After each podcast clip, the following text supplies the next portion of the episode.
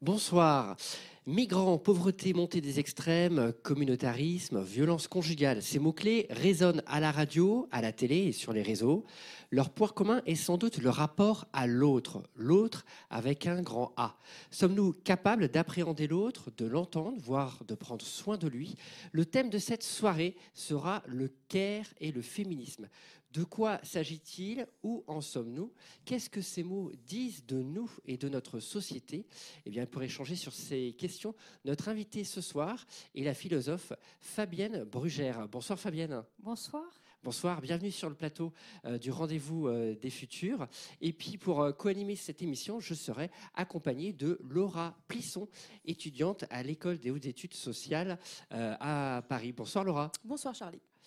Alors, on va euh, commencer cette euh, soirée. On va parler beaucoup de, de care, de féminisme, euh, mais peut-être pas uniquement parce que Fabienne Brugère, vous intervenez dans de nombreux champs. Alors, je vais essayer de dresser un petit peu. Pas, pas, votre portrait, parce qu'il y aurait beaucoup de choses à, dire, mais on va s'intéresser sur ce que vous faites aujourd'hui. donc, vous êtes philosophe, professeur de, de, philosophie de l'art, philosophie morale et politique à l'université Paris 8. Euh, je, vous laisse m'interrompre à un moment hein, si, je, dis une bêtise.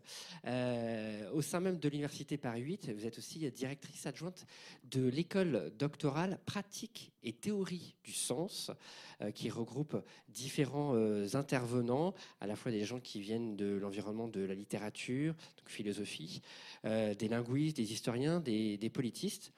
Vous êtes aussi membre du comité de rédaction de la revue Esprit et vous avez publié de nombreux ouvrages. Alors, je ne vais pas tous les citer, néanmoins. Euh, il y a euh, Le sexe de la sollicitude au seuil, Philosophie de l'art au PUF, L'éthique du Caire euh, au PUF, Faut-il se révolter chez Bayard, La politique de l'individu au seuil, La fin de l'hospitalité et plus récemment, On ne naît pas femme, on le devient aux éditions stock. Donc euh, on voit que vos recherches euh, balayent de, nombreux champs. Avant d'aller plus loin, euh, nous avons une question assez traditionnelle sur le plateau du rendez-vous du futur. Si vous deviez présenter votre métier à un enfant de 8 ans, qu'est-ce que vous lui diriez? Je lui dirais, c'est une manière de réfléchir et d'être dans le monde. Voilà, donc d'être dans son quartier, d'être dans sa maison, euh, d'être euh, avec ses amis, avec les autres. Très bien, donc euh, la réflexion sur ce soi et son rapport à, l'environnement. Pour parler philosophie très rapidement, comment vous vous êtes, vous êtes arrivé à la, philosophie Parce que je trouve que c'est quelque chose qui, est venu assez tôt, alors peut-être pas à l'âge de 8 ans. non, non, je ne crois pas qu'à 8 ans, je me voyais philosophe. Ce qui est sûr, c'est que euh, à 17 ans, 16-17 ans, j'ai lu, euh, j'ai lu Sartre et surtout j'ai lu Beauvoir et, euh, et j'ai beaucoup aimé à la fois le deuxième sexe et puis aussi toutes ses mémoires, mémoires d'une jeune fille rangée, la force, la force de l'âge, la force des choses.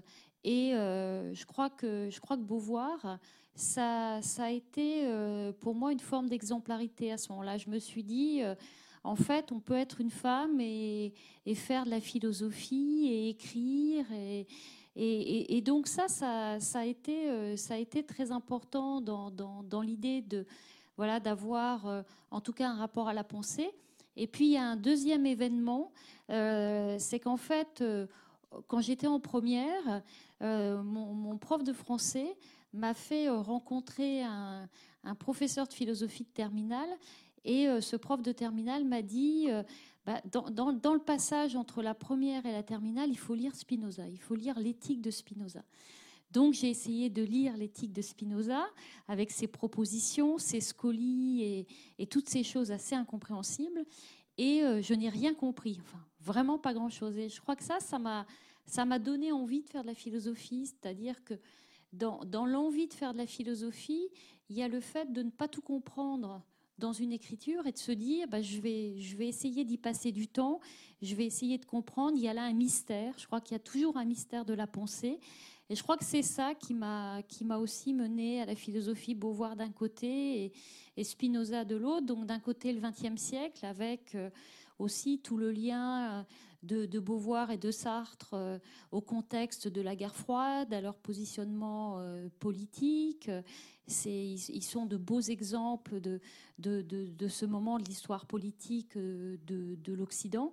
Et puis de l'autre côté, ce philosophe du XVIIe siècle, Spinoza, juif euh, parti vivre à Amsterdam euh, et qui euh, finalement a passé sa vie à écrire des textes fabuleux, dont cette fameuse éthique, et qui finalement avait assez peu de vie publique. Sinon, le jour où les Français ont, justement envahi Amsterdam et où il a écrit sur un mur les, les barbares ultimes. Et ce fut son, peut-être son seul geste politique.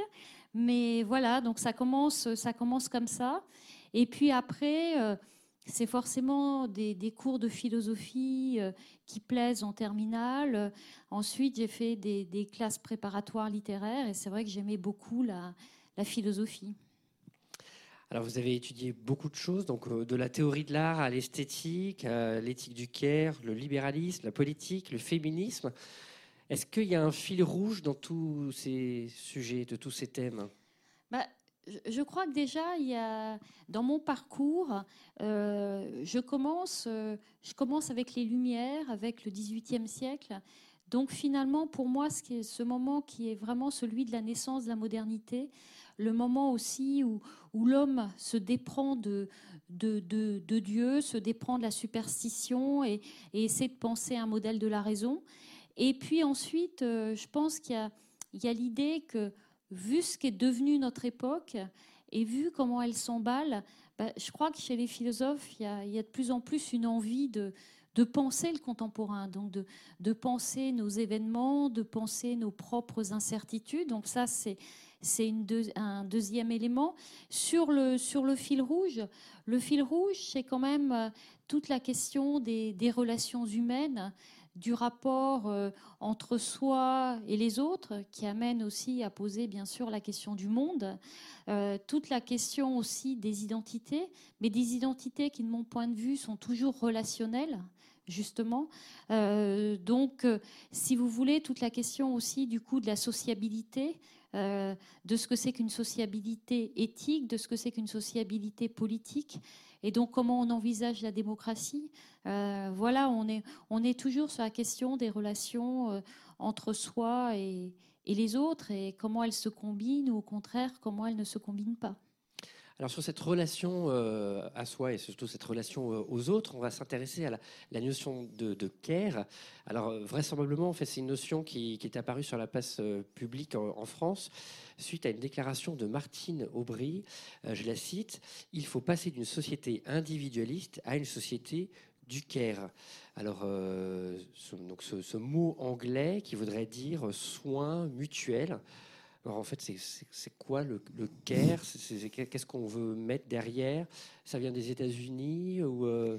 Oui, alors ça vient des États-Unis. Il y a une source américaine et donc, il est, important de la rappeler, cette source américaine, elle se fait dans les années 80, euh, au moment euh, en fait où se, met réellement en place aux États-Unis ce qu'on peut appeler l'État néolibéral. Par exemple, la, diminution des, impôts, la diminution des, prestations sociales. Euh, et, donc l'affirmation que ce qui vaut de toute façon, c'est la responsabilité individuelle, euh, c'est la performance des individus, euh, et, que chacun est responsable en quelque sorte de sa propre existence et de sa propre réussite. Et donc face, face à toute cette montée des idées néolibérales, euh, qui va, euh, dans un premier temps, euh, s'appliquer précisément donc aux États-Unis avec les présidences de Reagan et puis aussi au Royaume-Uni avec Margaret Thatcher. En fait, naissent des courants qu'on a appelés les éthiques, les éthiques du care, les care ethics en anglais, qui sont, qui sont en fait au départ à la fois une tentative de repenser, je dirais, l'État social, mais de manière, pourrait-on dire, plus informelle, en prenant en compte la crise, en tout cas de l'État-providence, qui, qui, est de toute façon une donnée en fait, qui, concerne depuis de, nombreux pays. Et puis de, l'autre aussi, un, projet féministe qui est de, qui est de dire, euh, finalement, on a toujours assigné euh, les femmes aux soins, on a toujours aussi euh, assigné les femmes à la nécessité du sacrifice de soi, du don de soi, par exemple dans la sphère familiale. On a toujours aussi assigné les femmes à l'activité, aux activités domestiques. Essayons de, de, repenser cela, essayons de voir ce qu'il y a derrière. Et, euh, et celle euh, qui va vraiment se poser cette question, c'est une psychologue du développement qui s'appelle euh, qui s'appelle Carole Gilligan. Et Carole Gilligan va en fait monter pendant une dizaine d'années des, entretiens d'adolescentes, des entretiens de jeunes femmes, où elle va leur demander quel, est leur rapport aux autres, quel est leur rapport à la morale, euh, et elle va, elle va en fait découvrir qu'en général, les femmes ont, un rapport à la morale qui passe pas tant euh, par la question des, principes, par la question des lois, par la question aussi des interdits, mais qui passe plutôt parce qu'elle appelle euh, un souci des autres ou un prendre soin des autres, ce qui veut dire que, que les femmes se déterminent souvent moralement dans un contexte euh, en fonction de, des relations qui se construisent, euh, en fonction euh, aussi de, là où il leur semble le plus utile d'agir. Et donc, elle va, essayer de, de de, définir cette morale qu'elle appelle donc une care éthique, une éthique, une éthique du care, et de dire qu'elle a toujours été étouffée finalement, parce que précisément elle a été largement portée euh, par les femmes, et, qu'il serait justement nécessaire de la faire enfin surgir, cette morale. Et euh, l'un des points, euh, si vous voulez, très importants, c'est qu'en fait, cette morale, elle est davantage structurée par le sujet de besoin que par le sujet de droit. Le sujet de droit, c'est plutôt justement le sujet qui est du côté des principes, euh, du côté des lois et donc du côté de ce qui est permis, interdit. Et puis le sujet de besoin, c'est plutôt un, sujet que l'on conçoit euh, à partir euh, précisément de ce qui peut lui manquer, des situations de, de, vulnérabilité, des besoins d'aide, des besoins d'accompagnement, des besoins, on pourrait dire aussi de soutien. Et donc, en fait, à partir de là, euh, ce qui va se, définir avec le CARE, c'est euh, aussi ce qu'on pourrait appeler euh, l'idée de politique de soutien. C'est-à-dire le, fait que les nouvelles politiques sociales pourraient être des politiques de soutien des individus.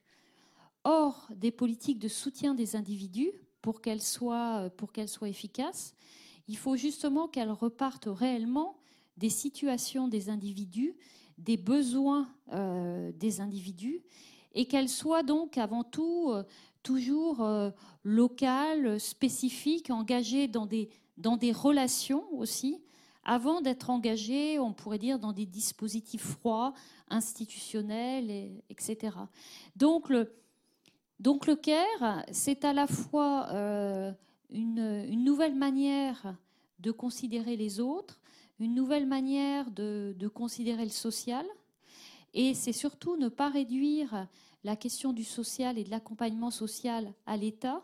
C'est par exemple montrer euh, qu'il y a tout un rôle justement des collectifs, euh, des associations, euh, qu'il doit y avoir une, créativité aussi dans les actions sociales et que l'État, c'est aussi ce qui doit accompagner cette créativité. Et puis de l'autre, c'est un projet féministe et c'est un projet féministe qui, euh, pense radicalement le fait euh, qu'il n'y a pas de, raison dans la question, par exemple, des tâches de soins corporels, que ce soit euh, l'éducation des jeunes enfants ou, que ce soit les soins à destination des personnes âgées, des vieux parents, etc.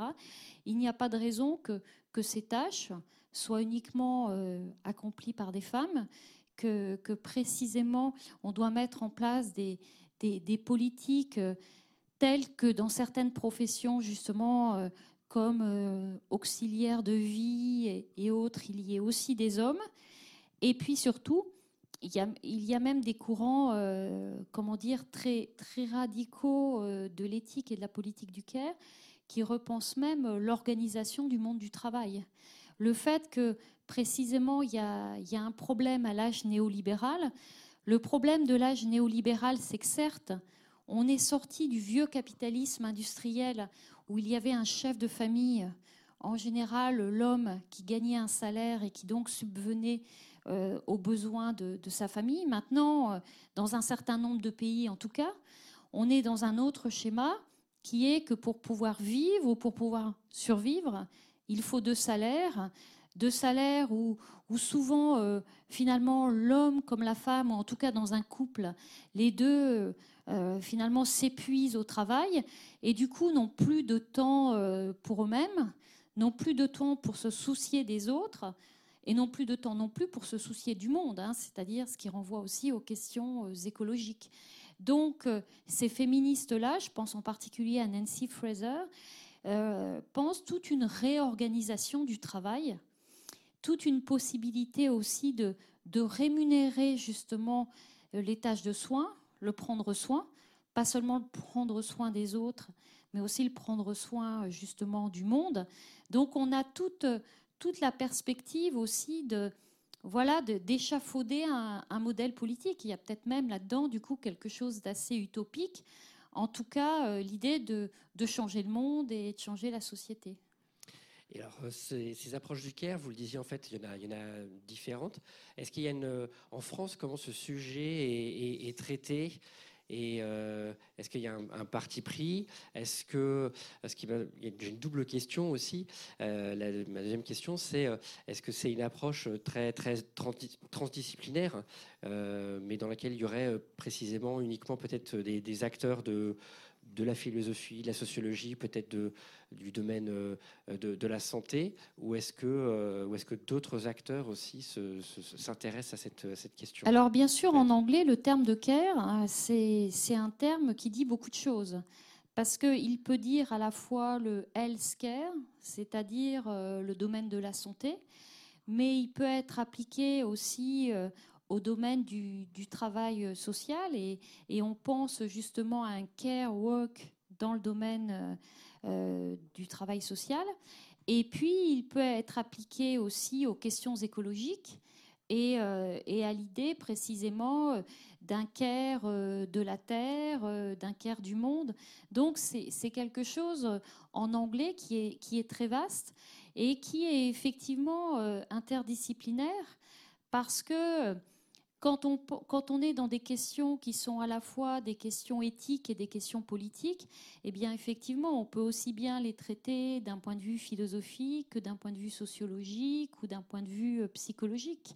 Parce que, par exemple, d'un point de vue psychologique, le CARE, ça met en avant aussi toute la question des dispositions. Quelles sont nos dispositions à nous rapporter aux autres. Est-ce que euh, des dispositions bienveillantes, euh, c'est quelque chose qui existe ou est-ce que c'est plus compliqué que ça? Est-ce qu'il y, a, est qu'il y a vraiment des dispositions qui précèdent une action? Enfin, il y a un certain nombre de, de, questions là qui sont, qui sont importantes.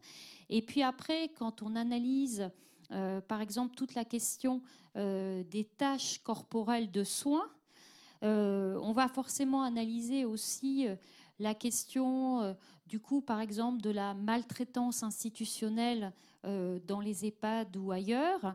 On va bien sûr aussi se, poser la question de, l'exploitation euh, dans le travail de soins dans certaines situations. On peut reprendre par exemple tout le parcours de, ces migrantes qui viennent souvent des pays du Sud et qui trouvent finalement un travail de, de nounou ou de, ou, de, femmes de ménage dans tel ou tel pays riche, mais parfois sans avoir exactement les papiers qu'elles devraient avoir et, qui sont donc souvent soumises à l'exploitation.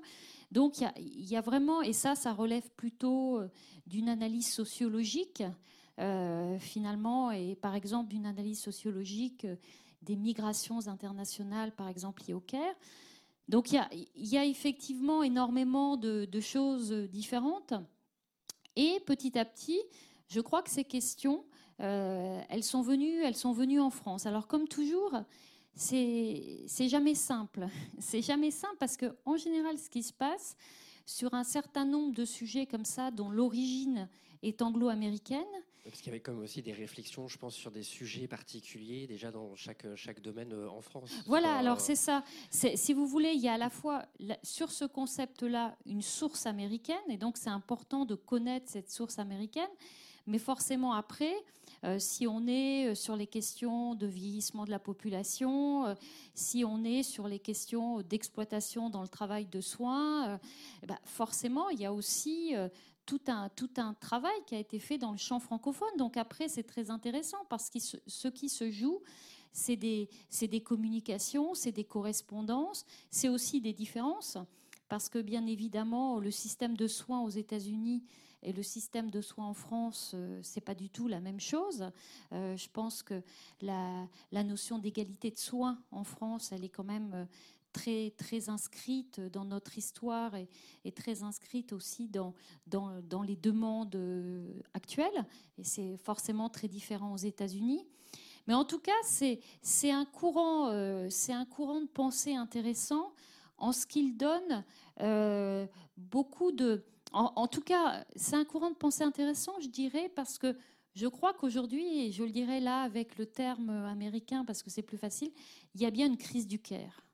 Il y a bien une crise du Caire dans la plupart des pays occidentaux et peut-être d'ailleurs dans le monde. Cette crise du Caire, elle, prend euh, des aspects euh, très différents.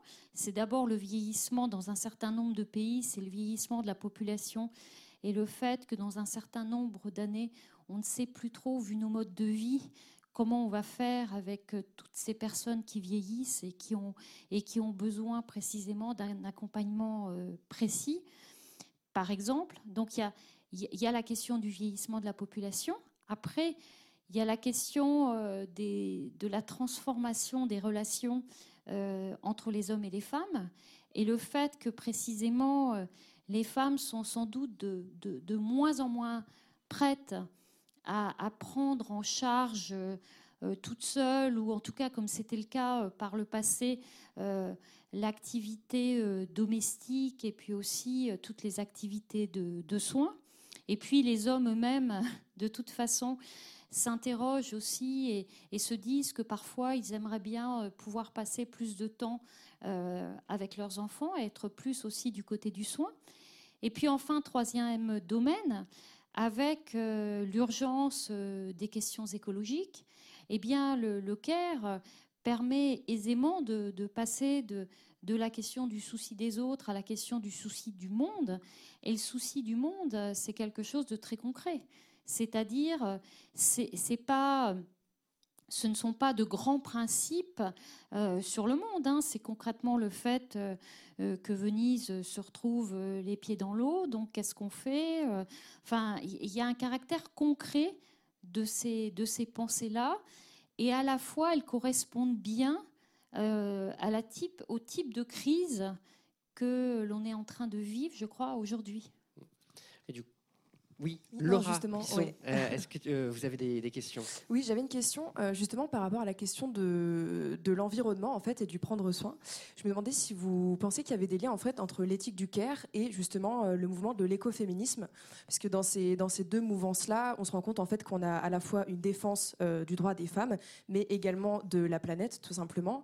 On a aussi des, des, des phénomènes par exemple qui, qui, qui consistent à essayer d'éviter d'essentialiser les femmes dans la place qu'on peut leur accorder vis-à-vis vis-à-vis de la maternité, vis-à-vis du prendre soin, justement, à essayer d'éviter d'essentialiser ces, ces femmes-là, et surtout à remettre en question tout simplement les théories du genre, en fait, qui, tendent à, faire des femmes simplement des, êtres naturellement destinés au prendre soin, alors qu'il s'agit justement en fait de, dispositions que tout le monde peut avoir, homme ou femme, euh, que ce soit vis-à-vis euh, de l'autre ou vis-à-vis de la nature et, du monde.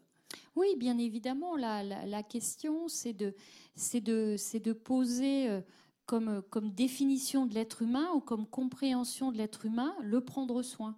Donc le prendre soin des autres, le prendre soin du monde. Et, du coup, c'est en ce sens-là une entreprise de déconstruction, euh, de, déconstruction euh, finalement d'un passé dans lequel, en général, euh, les femmes ont toujours été posées naturellement comme étant du côté du prendre soin. Il s'agit il s'agit effectivement de déconstruire cette nature-là et de dire que que finalement, euh, ce qui compte, ce sont des dispositions, ce sont des capacités. Alors forcément, euh, vu ce qu'est l'histoire des femmes, on peut, euh, on peut sans doute dire que les femmes encore aujourd'hui eh bien, sont plus dans la perspective de développer ces capacités, puisqu'on leur a toujours, on les a toujours mises de ce côté-là. Et on comprend bien du coup comment, comment certaines ONG euh, dans leur lutte contre la pauvreté, du coup, utilisent euh, spécifiquement euh, la place des, femmes pour justement déployer du collectif, déployer justement une solidarité des uns à l'égard des autres ou, déployer justement des mesures écologiques. Parce qu'on a toujours, parce que les, les femmes, elles ont toujours été considérées comme étant de ce côté-là. Mais il est évident que dans tout ce courant du Caire, il y a, l'idée euh, d'une transformation de la société qui est, je pense, en partie en train de se jouer et, qui fait qu'effectivement, eh bien, ces, tâches de, soins, elles existent, elles sont à, prendre en compte, elles sont à développer. Si on ne se soucie pas de notre monde, bah, c'est vrai que ça va très mal se finir. Et donc, elles sont, euh, elles sont à partager euh, entre toutes et tous, pourrait-on dire. Et, ça, effectivement, c'est un élément, euh, un élément fondamental. Et c'est une manière euh, de nier euh, toute idée d'une nature des femmes, d'une nature des hommes. De toute façon, une nature, enfin, moi, je serais assez proche là-dessus des thèses d'un certain nombre de, philosophes comme David Hume ou d'un certain nombre d'anthropologues comme Philippe Descola, la nature toute seule, euh, ça n'existe pas. Enfin, je, veux dire, la nature sauvage euh, sur, laquelle il n'y aurait euh, aucune représentation, aucune trace de l'homme, aucun imaginaire et donc aucune culture. De toute façon, je n'y crois pas. Je n'y crois pas beaucoup. Pour revenir aussi sur le, contexte en fait dans lequel l'éthique du Caire pourrait s'appliquer, euh, vous dites que les problématiques du CARS sont des problématiques euh, mondialisées, que la plupart des pays du monde maintenant sont confrontés au vieillissement de la population, qui vont rencontrer des, des, problèmes en fait vis-à-vis du prendre soin de, la population. Et vous insistez aussi également beaucoup sur le, principe de démocratie en fait, qui permettrait euh, justement de bien instaurer cette éthique du CARE. Pourquoi vous pensez que justement cette démocratie, alors qu'on fait face parfois à des pays qui, enfin tous les pays du monde évidemment ne sont pas en démocratie, pourquoi vous pensez que c'est un des facteurs déterminants pour pouvoir avoir accès à cette éthique du CAR Alors, là, il y a deux, points. Le, premier, malgré tout, euh, je, tiens à dire que ce que, ce que permet de, poser le discours sur le CARE, c'est le fait que certes, euh, les activités de CARE, pourrait-on dire, sont des activités universelles, sont des activités génériques, c'est-à-dire qu'on les trouve partout, effectivement, dans, dans le monde. Mais ensuite, il faut toujours exercer un savoir situé. Parce qu'il est évident euh, que la question des, activités de care euh, dans un pays euh, pauvre d'Afrique n'est pas la même que la question des activités de care dans l'un des centres du capitalisme financier mondial. Donc, donc j'insiste là-dessus, on doit, on doit toujours, sur ces théories du care qui sont justement concrètes et qui, qui repart toujours du, contexte. On doit, on doit toujours être dans des savoirs situés. Ça, ça me paraît vraiment fondamental. Et donc, de ce point de vue-là, j'insiste là-dessus, euh, la question du vieillissement de la population, elle, concerne des pays comme la France, le Japon et bien d'autres, mais il y a des tas d'autres pays dans le monde euh, qui sont structurés actuellement par une extrême jeunesse de leur population. Et donc, où la, question des activités de care, elle se pose bien évidemment euh, différemment. De la même manière que la question des mobilités, euh, à l'intérieur euh, des générations, à l'intérieur des familles, eh bien, elle pose souvent aussi des rapports différents au care, en particulier en direction de qui prend soin des personnes très âgées sur, euh, sur, les questions de, sur les questions de démocratie. Là-dessus, je dirais deux choses. Je dirais que d'abord, donc, si on reprend euh, la question vraiment euh, du, souci des autres et du souci du monde, ce sont des choses qui, bien évidemment, se structurent partout sous, des formes différentes. Il me semble que ce que permet la démocratie, c'est de systématiser des relations euh, plus horizontales. C'est-à-dire que la démocratie, elle, permet euh, donc d'un côté, dans des relations qui sont souvent asymétriques, les relations de prendre soin, d'introduire malgré tout de la réciprocité, de, de, prendre en compte le fait que le sujet auquel on se rapporte, dont on se soucie, que l'on soigne, est bien un sujet, et n'est pas, pas un objet. Il me semble que la démocratie, elle permet bien de considérer que chacun, chacune est un sujet, quelle que soit sa place, quelle que soit sa position. Et donc, en ce sens-là, euh, elle apporte euh, quelque chose de, de plus en matière euh, justement de possibilité, par exemple, d'un souci, d'un souci des autres. Euh, ce, que permet, euh, ce que permet aussi la démocratie, me semble-t-il, euh, c'est de poser, de poser un surgissement. Alors là, je vais reprendre un terme qui, qui peut-être n'est pas très présent dans le champ français, mais qui malgré tout, me semble-t-il, le devient de plus en plus, c'est le, terme de voix. Ce que permet la démocratie, c'est de poser aussi une pluralité des voix. De poser une pluralité des voix et donc de, de repartir de l'écoute de l'écoute des individus, de l'écoute des groupes, en particulier de l'écoute des groupes qui ont été opprimés, de l'écoute des groupes qui ont été subalternisés. Et, cette notion d'écoute, elle est, euh, c'est-à-dire le fait d'entendre des voix et de ne pas les étouffer, d'entendre ce que les gens ont à dire. Ça ne veut pas dire pour autant euh, qu'on va forcément euh, accepter euh, tout ce qu'ils vont dire. Ça ne veut pas dire qu'après, il n'y aura pas des arbitrages politiques, etc.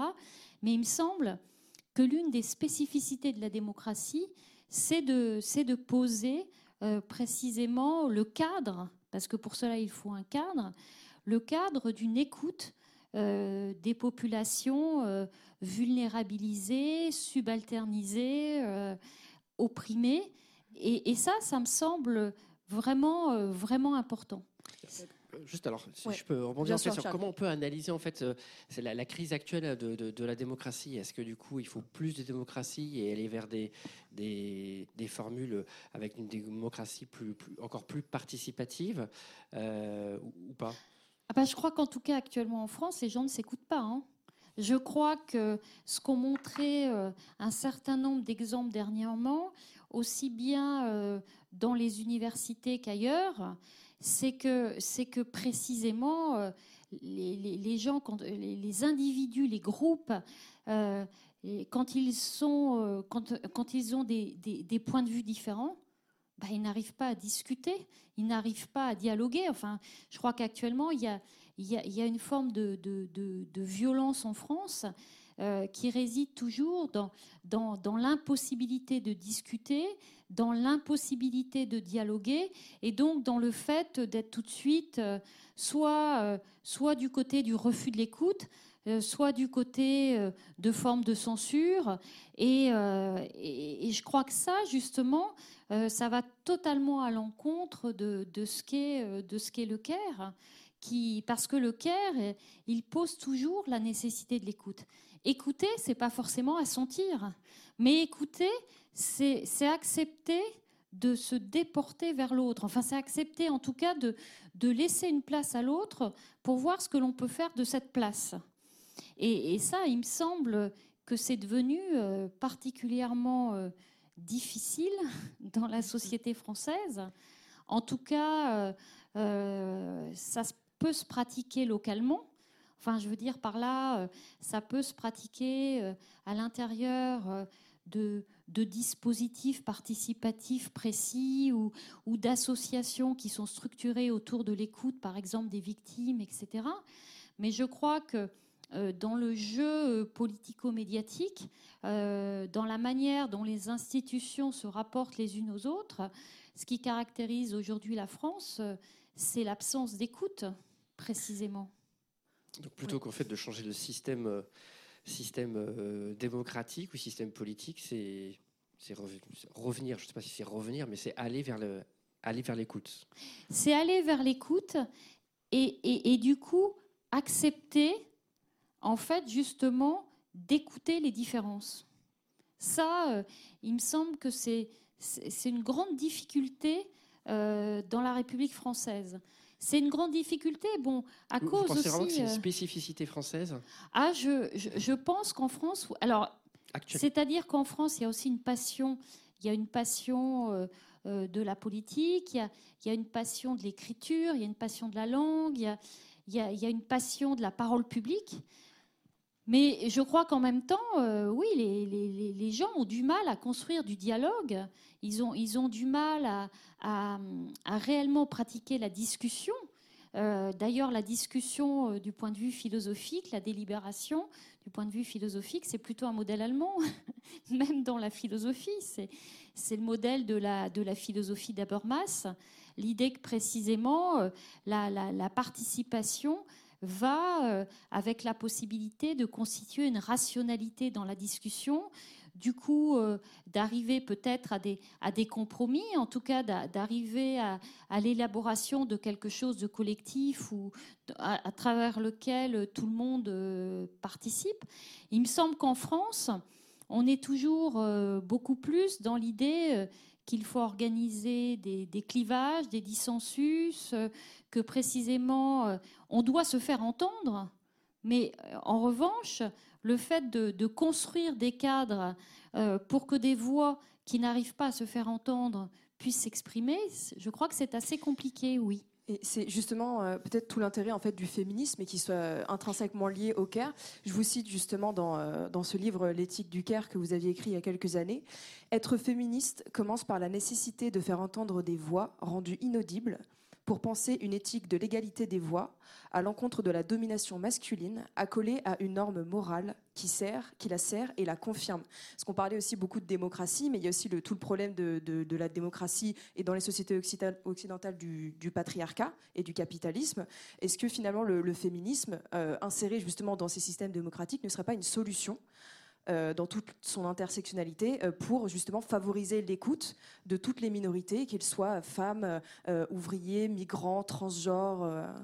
Oui, je crois que le, féminisme peut être une solution et je crois qu'en plus actuellement, ce qui se passe en France depuis quelques semaines peut être aussi ça a été rendu possible justement parce qu'il parce qu'il s'est passé avec avec MeToo.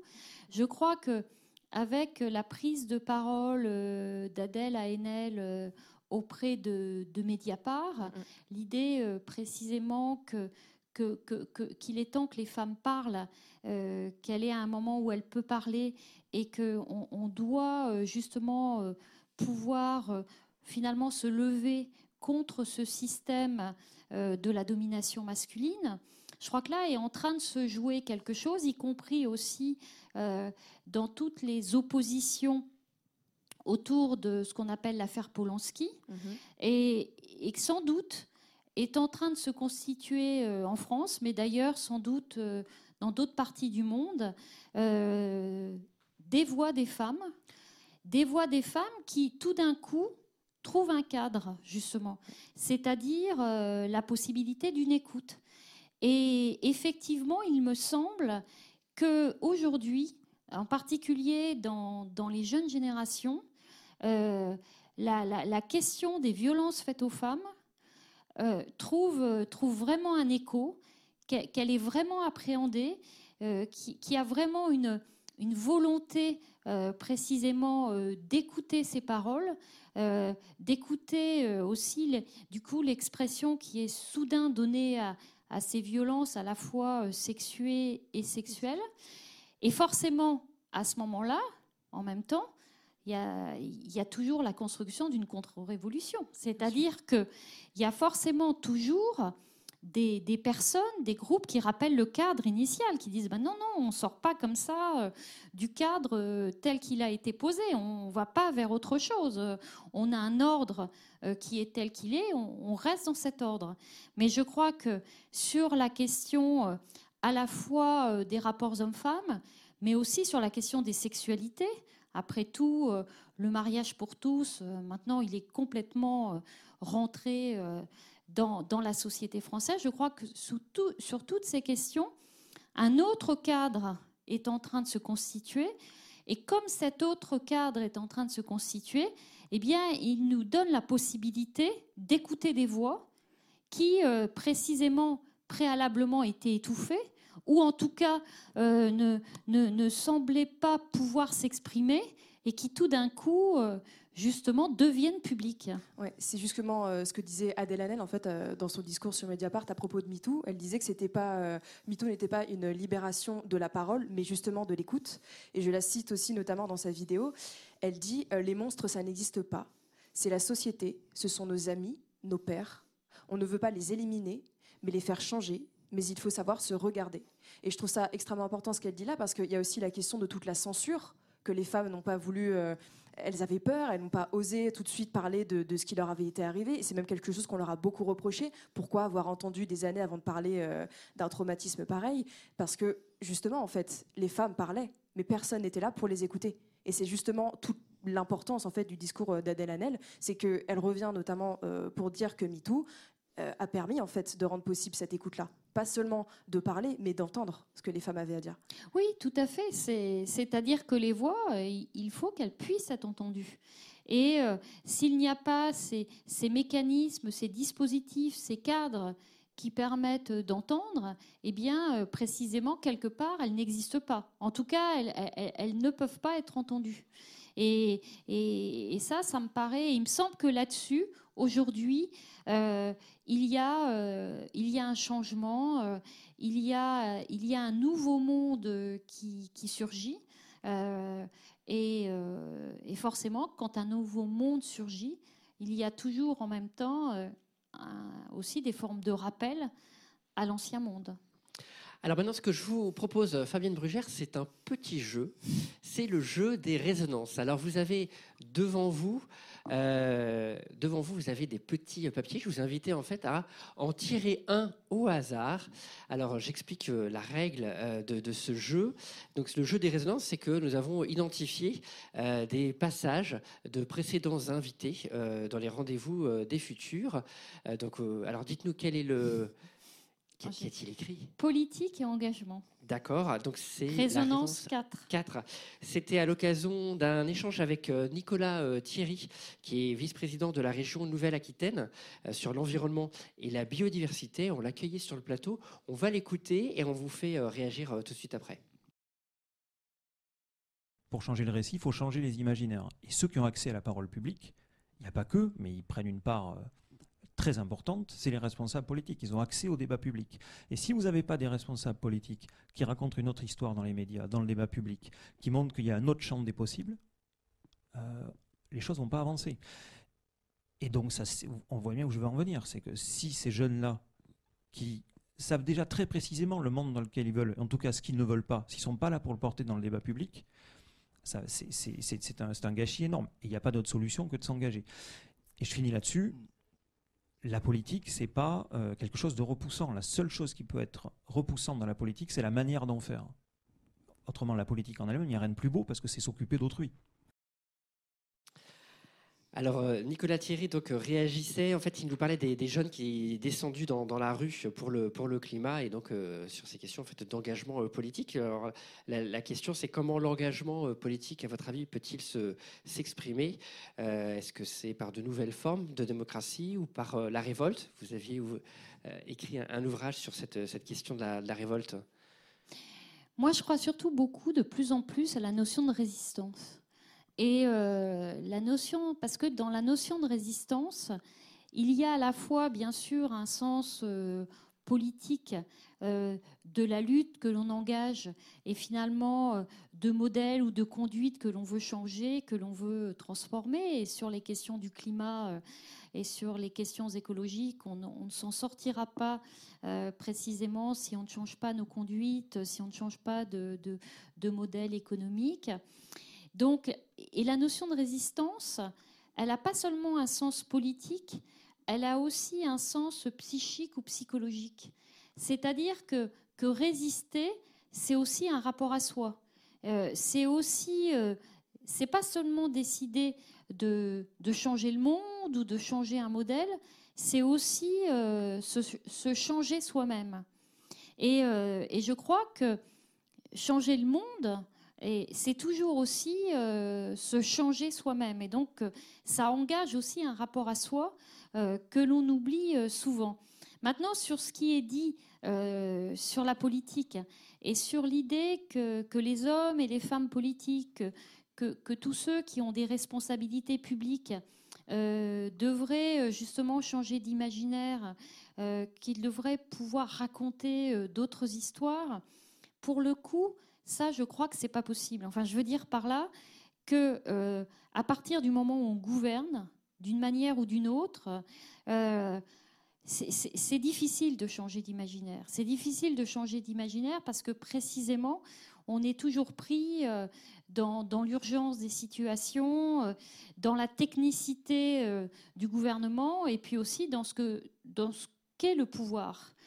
Mais je crois qu'en revanche, on doit pouvoir faire appel justement à des, scientifiques, à des artistes, à des, philosophes et d'autres, et d'autres qui, eux, euh, ont justement euh, beaucoup plus vocation euh, à constituer des imaginaires, à, raconter d'autres histoires. Et donc, moi je crois plutôt là-dessus mais, c'est quelque chose qui se pratique assez peu et, d'assez difficile, au fait que précisément les, politiques doivent aller chercher euh, des ressources imaginaires, mais ça ne peut pas être eux euh, qui donnent précisément un autre imaginaire. Ils ne peuvent qu'utiliser euh, l'imaginaire des autres, ceux qui précisément racontent d'autres histoires. Très bien, merci pour ce retour sur euh, la résidence 4 politique et engagement. Alors vous avez d'autres petits papiers, tirez-en un autre. Alors c'est résonance 2, curiosité, apprentissage et transmission. Très bien. Alors là, je donne un petit peu d'éléments de contexte. C'est avec l'auteur de bande dessinée, de romans graphiques Edmond Baudouin euh, sur la nécessité de la, de la curiosité, euh, de l'apprentissage, du partage. Euh, c'est une des raisons pour lesquelles voilà, il a fait pas mal de, pas mal, pas mal de livres. On va regarder tout de suite la, la résonance. Wolinski aimait dire Je veux mourir moins con que ce que je suis né. Hein, qu'au moment de... Euh, donc, apprendre, apprendre, apprendre la curiosité pour... Pourquoi? Alors que ça sert à rien, puisque notre expérience, une grande partie de notre expérience, est toujours recommencée par les nouveaux enfants, hein, depuis, depuis des millénaires comme ça. Mais pourtant, pourtant, chacun de nous, enfin beaucoup de personnes, veulent continuer à apprendre jusqu'au dernier jour, jusque, alors que ça, ça sert à rien. Pour... Cette curiosité, elle est, elle, est, elle est tournée vers soi en premier.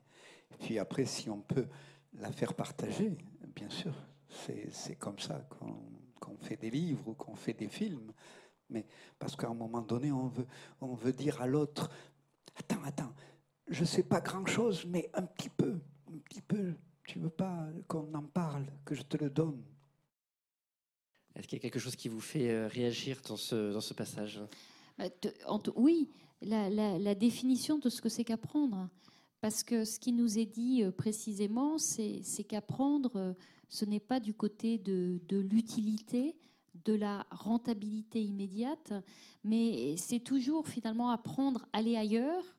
Et, c'est parce qu'on va ailleurs que justement on va se constituer un imaginaire, que l'on va pouvoir euh, revenir au point de départ et à mon avis résoudre un certain nombre de, problèmes.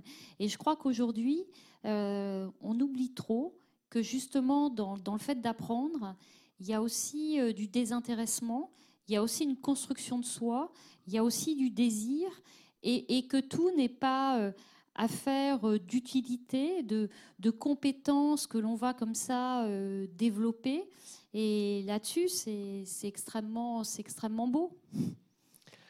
Très bien. On fait une troisième, troisième résonance. Je vous laisse piocher. Résonance 5, philanthropie et libéralisme. Alors, ça c'est lourd. Alors, petits éléments de, contexte, c'était l'économiste Julia Cagé lors de la sortie de son livre Le prix de la démocratie qui nous parlait précisément des problèmes posés par la philanthropie mise en avant par les ultra-riches et, principalement aux États-Unis. On regarde cet extrait il y a différents problèmes dans ce qui est en train de se passer. Le premier problème, c'est qu'on nous fait croire qu'ils font preuve de générosité, qu'en fait, ils feraient des dons complètement désintéressés. La réalité de ça, c'est que quand ils expriment, eux, leurs préférences en finançant le musée de leur choix, la recherche de leur choix, telle ou telle chose de leur choix, ils sont subventionnés pour ça. ils sont subventionnés quasiment à hauteur des deux tiers. Donc en fait, c'est très majoritairement de l'argent public. Donc on utilise l'argent public pour subventionner les préférences politiques des seuls plus riches, comme pour le financement des euh, partis euh, politiques. Donc ça, c'est quand même euh, le premier problème. Le deuxième problème, notamment aux États-Unis, mais cette logique est en train d'arriver en France, c'est que vous avez aux États-Unis des milliardaires qui échappent entièrement à l'impôt. Et d'ailleurs, ils utilisent la philanthropie comme un argument pour échapper à l'impôt en disant, écoutez, c'est pas la peine de nous faire payer des impôts. On est d'accord qu'on a beaucoup trop d'argent, mais nous, cet argent, on l'utilise et on fait des dons spontanément. et ça va souvent avec une critique assez forte, une critique libertarienne de, l'État, qui dit que l'État est inefficace, euh, qu'il faut justement pas donner l'argent des impôts à cet État inefficace qui va mal l'allouer, mais puisque eux, euh, comme ils sont milliardaires, ça témoignerait de, leur succès ou de leur intelligence supérieure. Je ne sais pas, c'était un des arguments de Trump aussi pendant sa, pendant sa campagne. Il serait mieux à même euh, d'allouer d'allouer ses recettes. Alors, retour sur le plateau du Rendez-vous du Futur. Fabienne Brugère, comment vous réagissez à ces propos de, Julia Cagé euh, euh, qui, pointait du doigt euh, des formes de philanthropie qui ne seraient peut-être pas aussi altruistes? la, philanthropie, de toute façon, c'est une tradition largement américaine et c'est une tradition, effectivement, qui, qui n'est pas déconnectée de la logique de l'intérêt. Pour la bonne raison, de toute façon, que historiquement, les sociétés anglo-américaines euh, sont des sociétés qui ne croient pas euh, à l'intérêt général, comme nous, euh, nous y croyons conformément à des idées qui viennent de, Rousseau et de la Révolution française. Elles croient, ce sont des sociétés qui croient à l'intérêt commun. L'intérêt commun, c'est toujours un assemblage des intérêts, et, et c'est la culture, c'est la culture anglo-américaine. Donc effectivement, la, philanthropie, euh, c'est pas ce que nous euh, nous appelons euh, la, générosité, euh, le don gratuit, désintéressé, qui, qui, effectivement en Europe et en particulier dans, l'Europe continentale a, réellement, a réellement du poids. Donc de toute façon, on ne peut pas, toute façon, transposer. Je pense que cette question de la philanthropie, elle ne se transposera euh, jamais telle qu'elle euh, dans l'Europe continentale. Et que de toute façon, là-dessus, il y a vraiment une différence des modèles. Moi, je me souviens, euh, il y a quelques années, d'avoir fait plusieurs séjours à l'Université de Santa Barbara aux États-Unis. Et forcément, il y avait un superbe bâtiment pour les études de cinéma et on m'a expliqué qu'il avait été financé justement par Michael Douglas. Je veux dire, ça, c'est l'histoire, c'est l'histoire américaine, mais je pense que ce sera jamais la nôtre.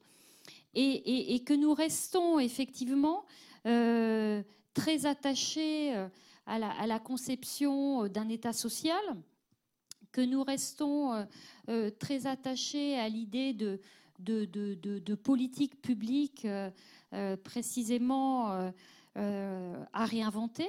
Le problème, c'est c'est les, États sont, largement en crise, qu'ils sont largement en crise et que de plus en plus, bah, des, multinationales euh, accroissent euh, justement leur pouvoir, euh, y compris leur pouvoir politique par des jeux, par des jeux d'influence qui en plus généralement sont complètement invisibles, enfin que les, citoyens ne, voient pas, ce qui donne dans des démocraties une très grande efficacité, parce que comment lutter contre ce qui ne se voit pas C'est quand même extraordinairement difficile. Donc, donc on tient à l'État social, mais Comment euh, va-t-on pouvoir continuer à faire tenir notre État social Sinon, euh, précisément, sinon en acceptant de beaucoup plus intégrer euh, les, inventions des collectifs, les inventions des associations, les inventions à l'intérieur même des institutions. Et je crois que là-dessus, il, y a, vraiment un travail à faire. Très bien, merci Fabienne Brugère d'avoir joué ce jeu des résonances. Il n'y a pas de notes, hein, vous, avez gagné, enfin on a tous gagné en fait à vous écouter. merci. Euh, avant de clore cette, cette, émission, ce que je vous propose c'est un petit tour de, table, un tour de plateau on va dire, euh, autour de coups de cœur euh, personnels actuels. Fabienne Brugère, on va commencer avec vous. je crois que vous avez un, coup de cœur du côté de Barcelone à partager avec nous. Oui, parce que j'étais, j'étais à Barcelone la, semaine dernière et euh, je suis allée dans, un lieu qui assez, euh, qui est assez fabuleux, qui est le, centre culturel euh, contemporain de, Barcelone, qui est à la fois un lieu, un lieu d'exposition, un lieu de, de conférence, un lieu de, de, performance. Euh, un, centre, culturel au, sens large, comme ça existe finalement aujourd'hui, je pense assez peu euh, en France. Et, euh, il y avait une, très belle exposition sur les questions de, genre et de féminisme, avec d'un côté l'exposition d'artistes féministes et femmes des années 70, euh, et puis un petit peu au-delà des années 70, avec des, artistes comme euh, Cindy Sherman, euh, comme Orlan et comme, et comme bien d'autres, et Valley Export aussi. Et puis de l'autre côté, il y avait une exposition, pourrait-on dire, sur ces questions-là aujourd'hui, après le début des années 2000. Euh, et, ça s'appelait euh, précisément chorégraphie, euh, chorégraphie du genre, avec énormément de, photographies, de, vidéos. Et donc, je trouve c'est intéressant parce que ces expositions montraient comment on est passé finalement de, la question du féminisme, de la question des artistes femmes, de, la nécessité qu'il y ait des artistes femmes, à la question aussi aujourd'hui euh, eh bien, euh, des sexualités. Euh, et tout cela est mis en avant de manière très libre dans cette exposition et sans qu'il n'y ait eu précisément d'associations, de groupes qui seraient venus contester cette exposition qui, porte quand même sur ces questions justement de de, féminisme, de sexualité. Et donc, je me suis dit que, que Barcelone, euh, c'était une ville libre, que, c'était une ville aussi où, où, la création était beaucoup liée euh, à ce que sont aujourd'hui euh, les questions sociétales importantes. Donc oui, c'est vraiment une très belle exposition. Ben, merci pour ce coup de cœur et ce souffle de liberté barcelonais. Euh, Laura Plisson, à vous, quel est votre coup de cœur? Eh bien, vous le savez, Charlie et euh, Fabienne Brugère également, puisqu'on en a parlé en fait lors de, ces rendez-vous du futur, c'était le discours d'Adèle Hanel, justement, qu'elle a livré sur Mediapart pour énormément de raisons, tout simplement. Euh, pour le fait d'avoir tout simplement levé un tabou, sur, que ce soit sur le milieu du cinéma, même si ça avait déjà bien été entamé par MeToo et l'affaire Weinstein, mais aussi on en parlait sur cette euh, libération de l'écoute et plus seulement de la parole, euh, sur aussi cette façon d'aborder toutes ces discriminations faites envers les femmes, en, écoutant en fait, en évitant la censure, en évitant de cacher, mais en montrant justement et en critiquant, en, discutant en fait de, ces notions-là, vu que c'est pas en les éludant qu'on pourra vraiment régler le problème. Et voilà, en tout cas, moi, c'est quelque chose qui m'a personnellement énormément touchée. Je pense et j'espère qu'il y, aura eu un MeToo, il y aura eu un discours d'Adèle Hanel sur euh, les violences qu'elle a pu subir et, toutes les, choses qu'elle a, pu, euh, faire euh, découvrir et montrer à travers ses propos. Voilà. Merci, merci Laura. Je vais me permettre de partager aussi un, coup de cœur. Donc c'est euh, c'est un livre, un roman euh, qui, qui vient de sortir en fait dans le cadre de la, de la rentrée euh, littéraire qui était en course pour des, pour des, pour des prix. C'est Les Jungles Rouges de Jean-Noël Orango. C'est d'une très grande précision documentaire et c'est un art du récit et des récits. Ça se passe au Cambodge, en France, entre les années 20 et le 20e siècle. Je vous conseille cette lecture très très chouette. On y voit du Malraux, plein d'autres personnages. merci. Euh, Fabienne Brugère d'être venue sur le plateau du Rendez-vous des Futurs. Vous êtes euh, la bienvenue, vous pourrez revenir quand, vous le souhaitez. Volontiers. Merci beaucoup. Laura, merci d'avoir merci, Charlie. Euh, merci d'avoir co-animé cette, cette, cette émission. Euh, merci à toutes et tous d'avoir euh, suivi ce, programme et n'hésitez pas à vous abonner à notre chaîne YouTube Rendez-vous des futurs. Vous la retrouvez aussi sur toutes les plateformes de podcast euh, de, qualité. la prochaine émission, c'est le 3 décembre. On parlera de futurs optimistes avec l'historienne Irène Dupont-Couturier et on, on, parlera aussi d'apprentissage auprès des enfants sur le thème des transformations technologiques avec Amélie Cécilia Mattard. Merci, bonne soirée.